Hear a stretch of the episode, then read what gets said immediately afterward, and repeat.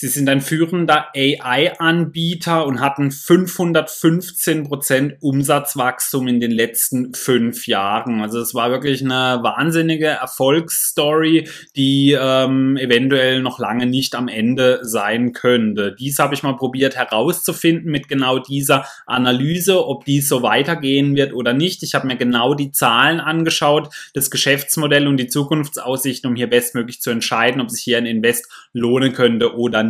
Hallo und herzlich willkommen bei Investflow, dem Kanal für qualitative Aktienanalysen. Mein Name ist Daniel und nun wünsche ich euch viel Spaß beim Video.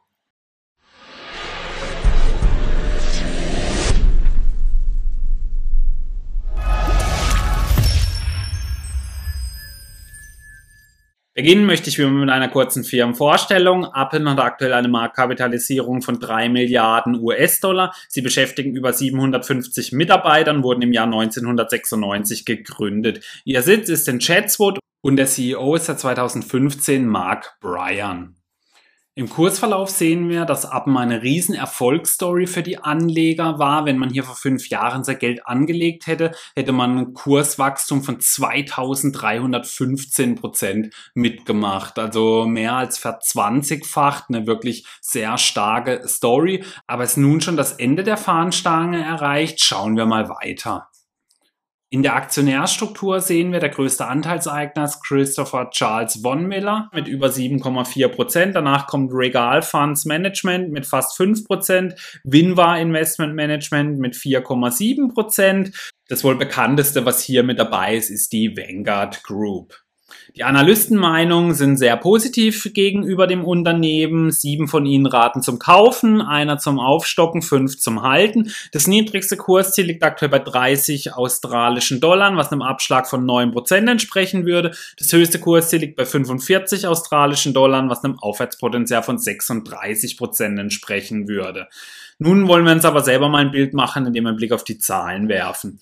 2019 konnte der Umsatz um 41,4 Prozent gesteigert werden auf 369 Millionen Dollar. Denkt dran, das sind jetzt aber wieder US-amerikanische Dollar, denn das ist natürlich einfacher dann auch für euch zum Einordnen. Ich habe also die ähm, Landeswährung umgerechnet in US. Dollar. Der Gewinn ging um 3,3 Prozent zurück auf 29 Millionen Dollar. Das Eigenkapital ging um 232 Prozent hoch auf 332 Millionen Dollar. Die Eigenkapitalquote ging somit um 17,5 Prozent hoch auf 76 Prozent, also wirklich eine sehr starke Quote. Der Free Cashflow ging um 16,1 Prozent hoch auf 36 Millionen Dollar. Das EBIT ging ganz leicht zurück um 4,8 Prozent auf 40 Millionen Dollar. Wie haben sich denn so die Bewertungskennzahlen dann in den letzten zwei Jahren entwickelt? Das KGV hat sich fast verdoppelt von 33,3 auf 64,9. Das KBV ging aber runter von 9,8 auf 5,6. Das Kurs-Cashflow-Verhältnis ging hoch von 29,7 auf 40,1. Eine Pack-Ratio gab es leider keine errechenbare. Die Eigenkapitalrendite ging aber deutlich zurück, was natürlich nicht verwundert, wenn das Eigenkapital so nach oben geschossen ist, von 30% im Vorjahr auf 8,7% im letzten Jahr. Der Piotrowski F-Score blieb unverändert bei 5 von 9 Punkten. Wie war denn so die Ergebnisentwicklung der letzten Jahre? Also hier gibt's wirklich sehr gute Nachrichten. Der Umsatz, wie eingangs erwähnt, ging um 515 Prozent hoch in den letzten fünf Jahren und der Gewinn um 383 Prozent. Außer von 2018 auf 2019 ähm, ist er relativ gleich geblieben. Aber denkt bitte dran, solche Unternehmen müssen natürlich auch immer sehr viel investieren. Da gibt es auch für mich sehr viel Wichtigeres als die Gewinnentwicklung. Ähm, ich schaue auf jeden Fall hier immer sehr viel genauer mir die Umsatzentwicklung an. Aber es ist natürlich sehr positiv, dass Appen auch schon seit einigen Jahren wirklich auch Geld verdient und nicht nur eine große Geldverbrennungsmaschine ist.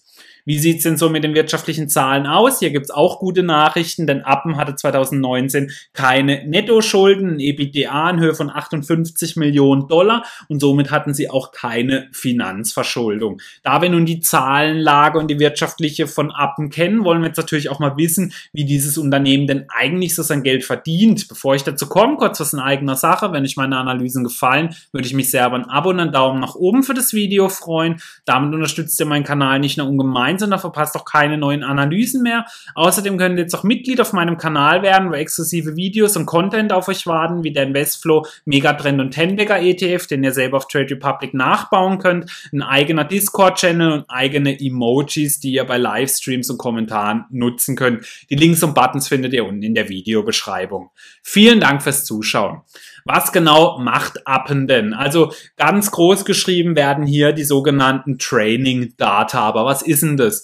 Das sind Daten, die verwendet werden, um KI-Modelle oder Algorithmen des maschinellen Lernens zu lehren. Also sprich, das sind die Daten, um künstliche Intelligenz zu trainieren und besser zu machen. Denn eine künstliche Intelligenz ist natürlich nur so gut wie die Daten, die sie dann auch bekommt. Ein Kundenservice-Chatbot beispielsweise, der kann Daten wie Fragen, ähm, wie hoch ist mein Kontostand, in mehreren Arten wie beispielsweise Text- oder Tonform verarbeiten und auch noch in verschiedene Sprachen übersetzen. All das bedarf natürlich ähm, guten Algorithmen und künstlicher Intelligenz Intelligenz und dessen eben teilweise solche Daten, die dann Appen zur Verfügung stellen kann.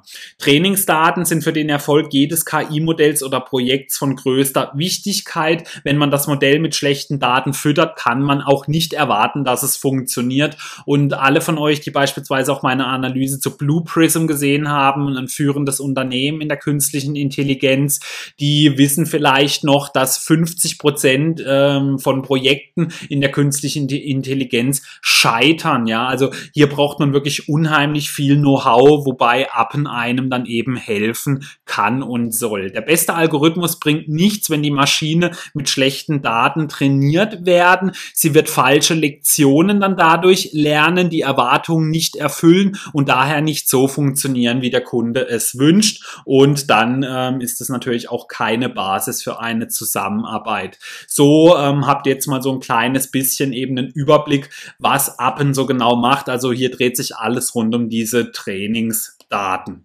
In welchen Tätigkeitsbereichen kommt denn Appen zum Einsatz? Also Sie haben sechs große Branchen, in denen Sie tätig sind. Die Technologie, den Automotive-Sektor, in der Finanzdienstleistung, bei Regierungen und Verwaltungen, in der Gesundheit und beim Retail. Also all diese Unternehmen benötigen auch teilweise eben künstliche Intelligenz, um verschiedenste Arbeiten einfach zu verarbeiten, die ansonsten viele Mitarbeiter übernehmen müssten.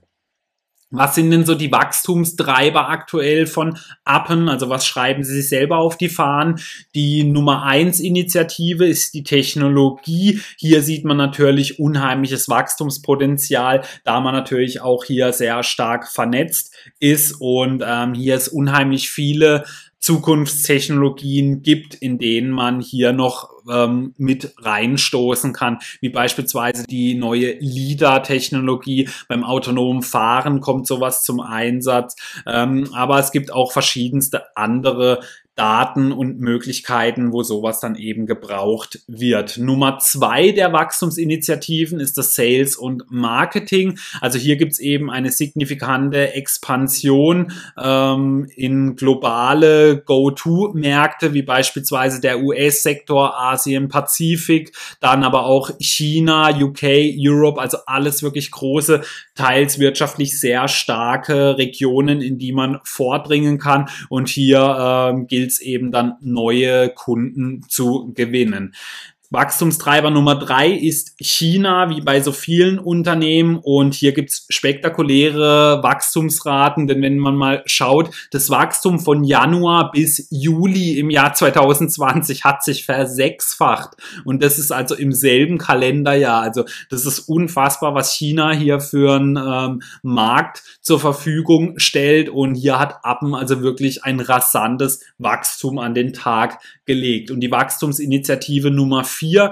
Das ist das Government, also teilweise Regierungen, Verwaltungen, alles Mögliche, wo man eben dann auch ähm, künstliche Intelligenzen beispielsweise zum Einsatz bringen möchte, damit man eben auch teilweise dann Personalkosten sparen kann und die eben viele Aufgaben machen, die Menschen auch einfach gar nicht machen möchten und das auch noch zu einem sehr viel günstigeren Preis dann. Also beispielsweise wird hier Washington DC das Büro genannt, aber auch teilweise eben andere Sachen. Dann Appen ähm, beschreibt sich selber positioned to win, also sie haben eine marktführende Position sich erarbeitet über 24 Jahre der Operationen, also wo sie tätig sind sozusagen. Sie sehen sich selbst als sehr hoch innovativ an. Ähm, sie haben eine breite Kundenbasis mit über 180 möglichen Sprachen, die abgedeckt werden, über 70.000 Locations und in 130 Ländern, in denen man tätig ist.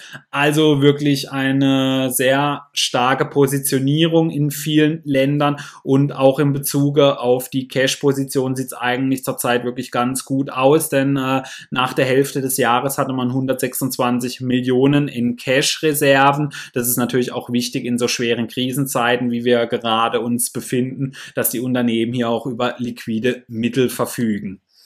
Dann habe ich euch mal mit Appen ähm, ein Peer Group Vergleich gemacht mit Blue Prism. Natürlich, sie sind teilweise in anderen ähm, Segmenten tätig, aber es geht, zielt auf jeden Fall beides so in eine ähnliche Richtung. Und gerade wenn sich jemand eben so für künstliche Intelligenz interessiert, also so mal grob für das Geschäftsfeld, da finde ich einen Vergleich auf jeden Fall naheliegen. Also beim Umsatz sehen wir, Appen ist sehr viel größer als Blue Prism mit 369 Millionen gegenüber 111 von Blue Prism und Appen ist eben auch schon profitabel im Gegensatz zu seinem ähm, englischen Pendant. Der Fünfjahresumsatz, hier hat Blue Prism aber deutlich die Nase vorne mit fast 1600 Prozent Wachstum, aber auch Appen muss ich hier nicht verstecken mit 515 Prozent. Beim Gewinn, wie gesagt, gibt's ja nur bei Appen ein und der hat sich um über 380 Prozent gesteigert.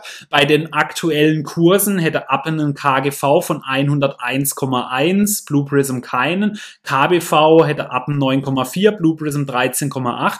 Das aktuelle Kurs-Umsatz-Verhältnis bei Appen würde bei 8,4 liegen, Blue Prism bei 12 und der Piotrowski F-Score bei Appen 5 von 9 Punkten, Blue Prism nur 2 von 9 Punkten. Also wir sehen in dem Vergleich kommt Appen eigentlich wirklich ganz gut weg auf jeden Fall. Was gibt es denn sonst so Wissenswertes? Das erste Halbjahr von Appen war sehr stark trotz der Krise. Der Umsatz konnte um 25 Prozent zulegen und auch das EBITDA konnte im einstelligen Prozentbereich gesteigert werden. Also wirklich ähm, sehr gute Nachrichten. Mit Amazon, Microsoft, Google und IBM zählen die größten Cloud-Plattformen der Welt zu den Partnern von Appen. Also man hat die stärksten Unternehmen, die wir auf unserem Planeten hier haben, mit an Bord äh, in Form einer Partnerschaft, was die Cloud-Plattform angeht. Das Unternehmen plant nun sogar eine Dividende auszuschütten. Das hat mich tatsächlich verwundert, die Nachricht. Das ist doch eher ungewöhnlich für ein Unternehmen, welches gerade noch so stark am Wachsen ist. Ähm, sie soll zwischen 20 und 40 Prozent des Gewinns nach Steuern liegen. Weltweit gingen die Ausgaben für AI um 28 Prozent nach oben. Also ähm, ihr seht, die Investitionen in diesem Bereich, die steigen steigen immer weiter an und da hofft sich natürlich auch Appen, sich ein schönes Stück vom Kuchen abschneiden zu können.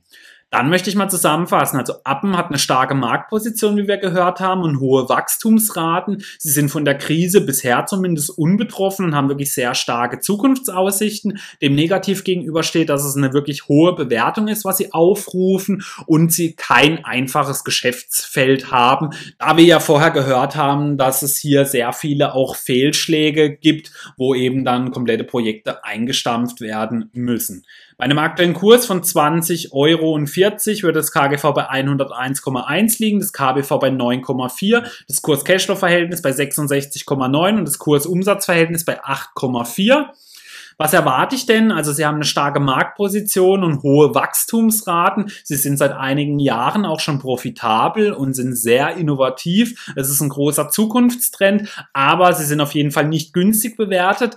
Aber trotzdem muss man hier dazu sagen, da gibt es auf jeden Fall Unternehmen in dem Sektor, die eine noch sehr viel höhere Bewertung aufrufen. Also die Bewertung ist nicht günstig, aber auch nicht exorbitant hoch meines Erachtens nach. Daher sehe ich hier bei dem Unternehmen definitiv nachhaltiges Kurspotenzial auf die Anleger zukommen in einem wirklich sehr spannenden Geschäftsfeld.